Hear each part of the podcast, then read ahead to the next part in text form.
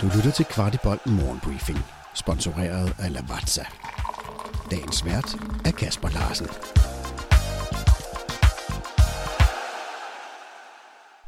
Torsdag den 25. november. Vi starter med en lidt trist nyhed, for Thomas Delaney er sendt hjem fra VM, efter han udgik i første halvleg af Danmarks åbningskamp mod Tunesien. Der venter Thomas en genoptræning på fire uger, inden han igen er at finde på træningsbanen. Ikke lige det VM, vores tidligere midtbanestjerne kunne have ønsket sig. Nu er det så spændende om, hvorvidt det påvirker de kommende transferplaner, hvor Delaney forventes at forlade Sevilla. Og så lidt om vores talentfulde kant, Rooney Badachi.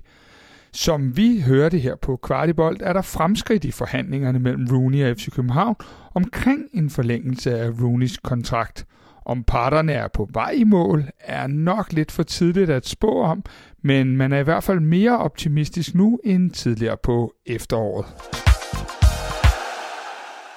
Vores tidligere venstreback Brian Oviedo spillede 82 minutter i Costa Ricas Marits-kamp mod Spanien. En kamp, Oviedo og kompagni tabte med hele 7-0.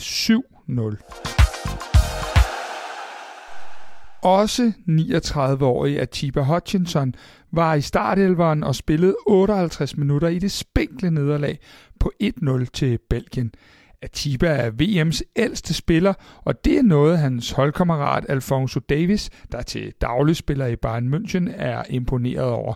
Davis siger til 90 minutter, at måden Atiba spiller på, viser, hvad det betyder at passe på sig selv og sin krop uden for banen.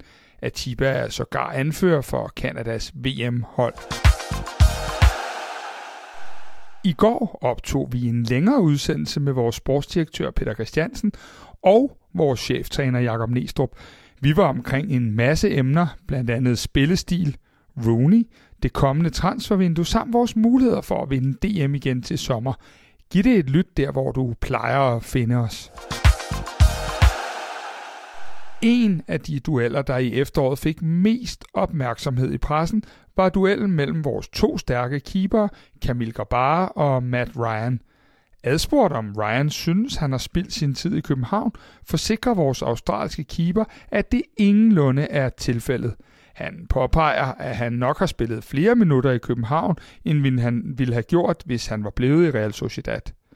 Ydermere siger Ryan, at han ikke havde spillet Champions League, hvis ikke denne mulighed i København havde budt sig.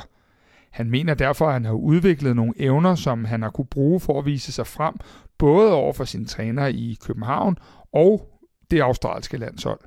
Ryan stod i hvert fald som Australiens nummer et, da VM gik i gang, så helt galt har hans efterår næppe været. Ryan og Australien møder næste gang Tunesien. FC København har kåret november måneds mål, og ikke overraskende er valget faldet på Victor Christiansens mål til 2-0 imod AGF i Aarhus.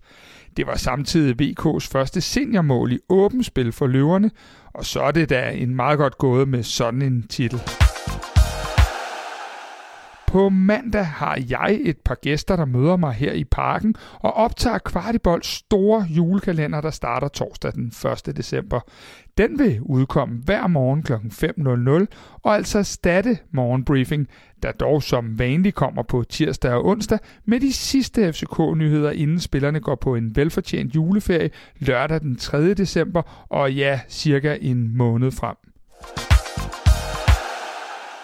Mangler du lige julegaven til ham eller hende, er der fyldt godt op på lageret med vores nye hoodies. Vi er København. Besøg kvartibold.dk og lad dig inspirere. Der er både tøj til børn, kvinder og mænd. Jeg ønsker jer hermed en rigtig, rigtig god weekend. Dagens kaffetip i samarbejde med Lavazza. Forskellige bryggemetoder kræver forskellige kværnindstillinger for at lave den perfekte kop kaffe. Men hvordan ved du, om du bruger den rigtige indstilling?